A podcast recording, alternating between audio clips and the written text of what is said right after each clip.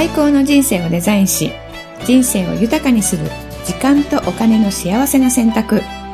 人生戦略会議。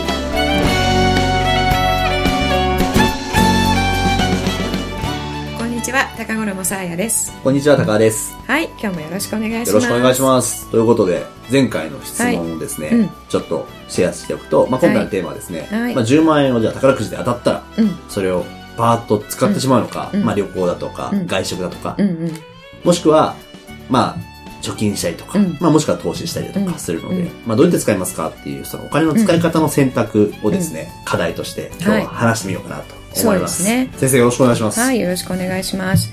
えっと、選択をするときって、はい基準ってあると思うんですけど、ああ、なるほど。何を基準にしてるかなとかで言う。例えば、うん。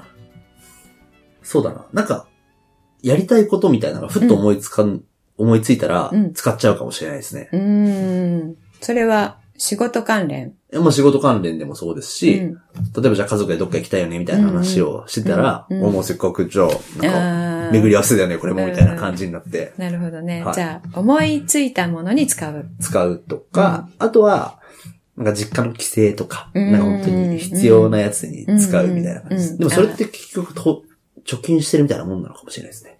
どうせ使うお金をそこに回してるだああ、けだから。そうね。その必要経費に当てるっていうことね。うん。うん。そしたら使おうと思っていたお金は使わなくて済むわけだから、そう。そうですね。貯金みたいなもんですよね。うん。貯蓄と同じ意味がありますね。はいはいはい。うんなるほどな。で、それはね、えっと、今の答えだと、はいえーその時にはい必要なもの、うん。その時に使いたいものうん。に使うっていうはことよねい。。そうですね。うん。そうしたら、それが、こういう状況の時にやってきた10万円と、うん。ああいう状況の時にやってきた10万円と、うん。使い方が変わる？どういうことですか？こう、ああいうっていうのは。え？ああいうってって、こういう状況の時じゃなくて、はい違う状況の時にその10万円が来たあ、ら、使い道ですか？うん使い道は変わりますね。変わるよね。はそれがね、い。はい。ブブー。えー、そうなんですか？そう。だって、えー、そうなんですね。うんなんかその時その時好きなものに使えばいいかなと思ったんですけど、うん。それがね、えー、戦略っていうもの。に乗っ取ってないよね。まあ確かにそうですね。たまたま来たからうん。使いたいものに使うみたいな感じですね。うん。うん。確かに。戦略はないですね。うん確かに。っていうのはね、はい。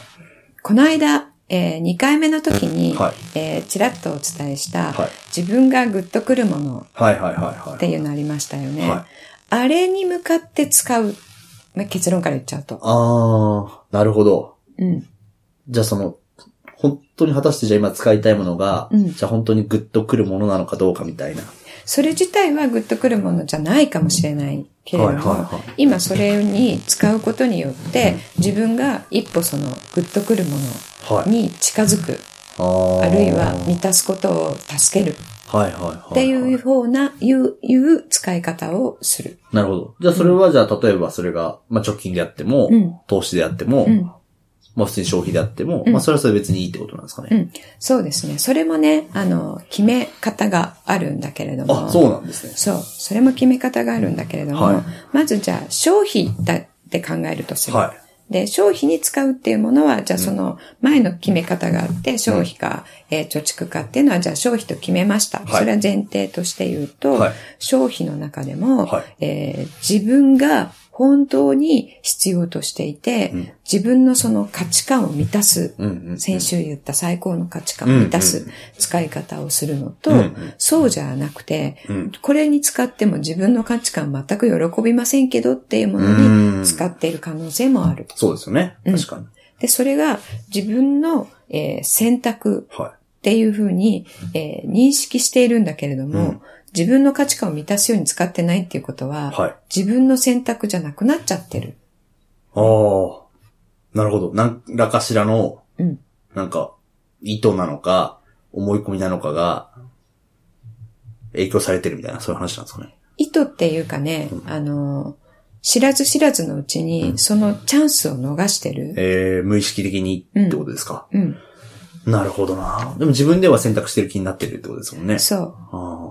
で、それ使った後にうん、虚しい。ああ、ちょっと後悔したりとか。うん。あめっちゃわかりますよ、それなんか。なんか10万円もあったのに、何に行っちゃったんだろうとかね。うん私麻雀するんですけど、麻雀で手に入れたお金はうん、やっぱりそのなんか、使いたくなっちゃうんですようんね。うん。だからそれは、じゃあ自分の価値観を満たされてることに、じゃあ果たして本当にうまく使えてるのかっていうと、うんなんか、使うことが目的になっちゃったりとかうんうん。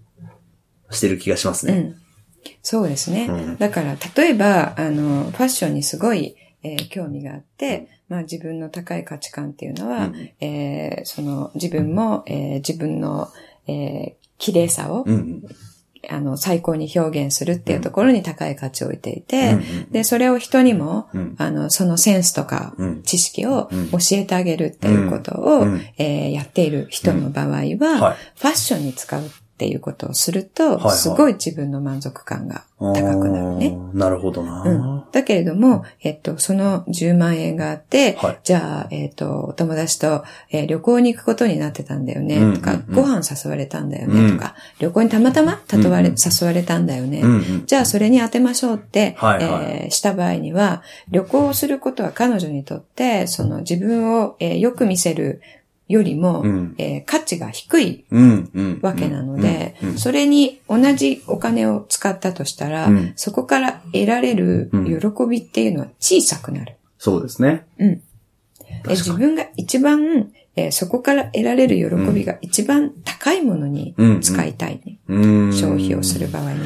なるほどな、難しいですね。それって、なんか繰り返しになりますけど、いかに自分を知るかというか、常にやっぱそのお金の使うポイントっていうのがうん、結構その、絞られるというか、うん。そういうことですよね。そういうこと。なので、自分の高い価値観を、うんえー尊重して生きるうんっていうことそういう生き方なんだけれども、はいはい。それをするとお金も貯まるんですよ。無駄なものに使わなくなる無駄なものに使わな、使わなくなるって何が無駄かっていうのがうん自分でわかるようになるので、うん。で今ってね、さっき言った、えーその時に来た機会があると、それに使えますと。っていうことは、その、今の基準で選択をしていないので、うん。もしかしたらそれは無駄に使っていることになるかもしれない。なるほどな、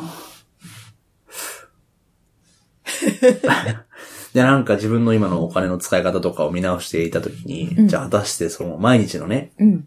まあそれも選択じゃないですか。うん例えばじゃあコーヒうん。ー飲むとかもそうだろうし、外食するとかもそうだし、それはなんか、果たしてね、じゃあ自分の価値観。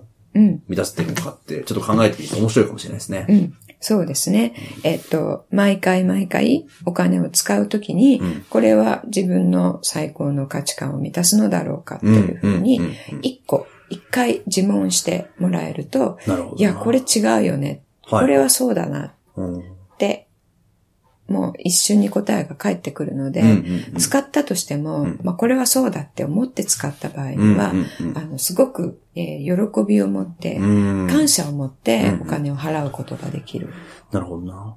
例えば今回の場合だったら、その消費だけじゃなくて、例えば投資だとか貯金みたいな選択肢もあるじゃないですか。うん。そこの辺はどうなんですか？そうですね。投資をするにしても、うん。えー貯蓄をするにしても、同じことで、うん。自分の価値観を満たすよううん。な投資に投資する。ええなるほど。貯蓄は、貯蓄した後、うんそれをどのように使うかっていうのが、すごく重要で、まあそうです。その、消費の先送りみたいな話ですもんね。そう。うん。う。うん。で、それが分かっていると、貯蓄をするっていう行為は、うんうんその自分の価値観を満たすという行為にうん。なるんですよね。なるほどな、うんタイミングの問題ですもんね。そ今使うのか、うんじゃあ1年後にこういうことがあるからここに使おうとするのかうんとか。なるほどな、う。うん。確かで、もっと大きな話をすると、はい自分の最高の価値観っていうのは、うんえー人生のミッションにつながっているに。、ミッション。うん、はい。ものなので、うんそこに自分の、えー役割っていうのがあるんですよね。自分の役割ですか？うん。だから、高 D だったら、はえっと、この間、チャレンジっていうのが、ちょっとキーワードだねっていう話をしたけれども、うん。まあ皆さんね、えっと、最高の価値観のワークをぜひやっていただきたいんですけれども、うん。やっていなかったとしても、うん。えーこの間のようにね、うん。あの、自分は、えー家庭では何がどうなったら幸せに思えるのかなっていう質問をして、それに答えていただくと、あ、この辺かなっていうのが出てくるので、うんそれで出してもらいたいんですけど、それによってチャレンジって出てきましたと。はい。そうしたら、チャレンジをすることによって、はえー周りの人がその恩恵を受けるんですね。ほう。うんなるほど。で、それはね、えっと、高 D が、えー認識するとしないとに関わらず、うん。うん。うん。いい影響を周りに与えてるっていうそう感じなんですかね。そう、えっと、知らないことの方が多いかもしれない。うん。うん。うん。けれども、自分が本当に価値を置いているものっていうのは、それだけうん人にその価値を提供する力があるうんものうん。なんですね。うん。だから、どんどんどんどんやっていいものうん。なんですね。なるほど。うん、よくね、聞かれることが、最高の価値観分かりました。ミッション分かりました。最高の価値観に生きるっていうことは、うんあの、自分の欲を満たすわがままってことなんじゃないんですか、確かになんかちょっとい好きなことをしてたら罪悪感感じちゃったりする人もいるかもしれないですよね。とその辺どうなんですかうんって聞かれることがあるんだけれども、これはね、逆で、うん。うん。うん。自分が自分に、自分の中でうん、これが本当に価値あるなって思ってることをしていると、うん。そのしたことによってうん、恩恵を受ける人っていっぱいいるんですよ。なるほどな例えば、高 D のそのチャレンジね、はいチャレンジすることによって、はいフォロワーになれるでしょ。うん。うん。うん。うん。うん。確かうんファーストペンギンになるのはみんな嫌だかに。ら。そうなんですかね。俺は最初にやりたいんですけどね。でしょ？それね、やりたいっていうのをもうやっていいんですよね。ああ。うん、私は、あの、高田さんが行ってから行きますっていう人は、すごく助かるね、それで。えー、ワクワクしてますもうん。もうぜひもうそれガンガンやってもらいた。いですね。誰かやってることやりたくないですからね。うーん。そうなんだ。それもね、人それぞれで、なるほどな2番目に行きたい人、うんうんあの最後に行きたい人っていろいろいるんですよあね。ーだからそれぞれがわがままになって、うんうんえー自分の価値観をうん満たすような行動をすると、うん全体としてすごく調和が取れてくるんですよね、なるほどな面白いな。うんなんかそれって本当にじゃあ、まあお金の使い方とか、まあ時間の使い方とか、ね、行動とかもそうですけど、やっぱ、やっぱ自分の価値観というか、うん。まあ大事にするもをのを。まずいかに、まあ知ってそれを満たすような使い方をしていこうってことですね。そうですね。なるほどな、ありがとうございます。今日も勉強になりますね。あありがとうございま。す。じゃあ、えっと、次のお題。来週のお題ということでですね、じゃあ発表していただいていいでしょうか？はい。来週のお題は、どっちの約束を優先する？上司？or 友人？なるほど。ありますよね。飲み会どっちの行くかとか、うん。高校の時の同級生との飲み会に行くか、うん。上司に誘われたやつ行くかで、うん。迷うあ、そういう選択多いですね。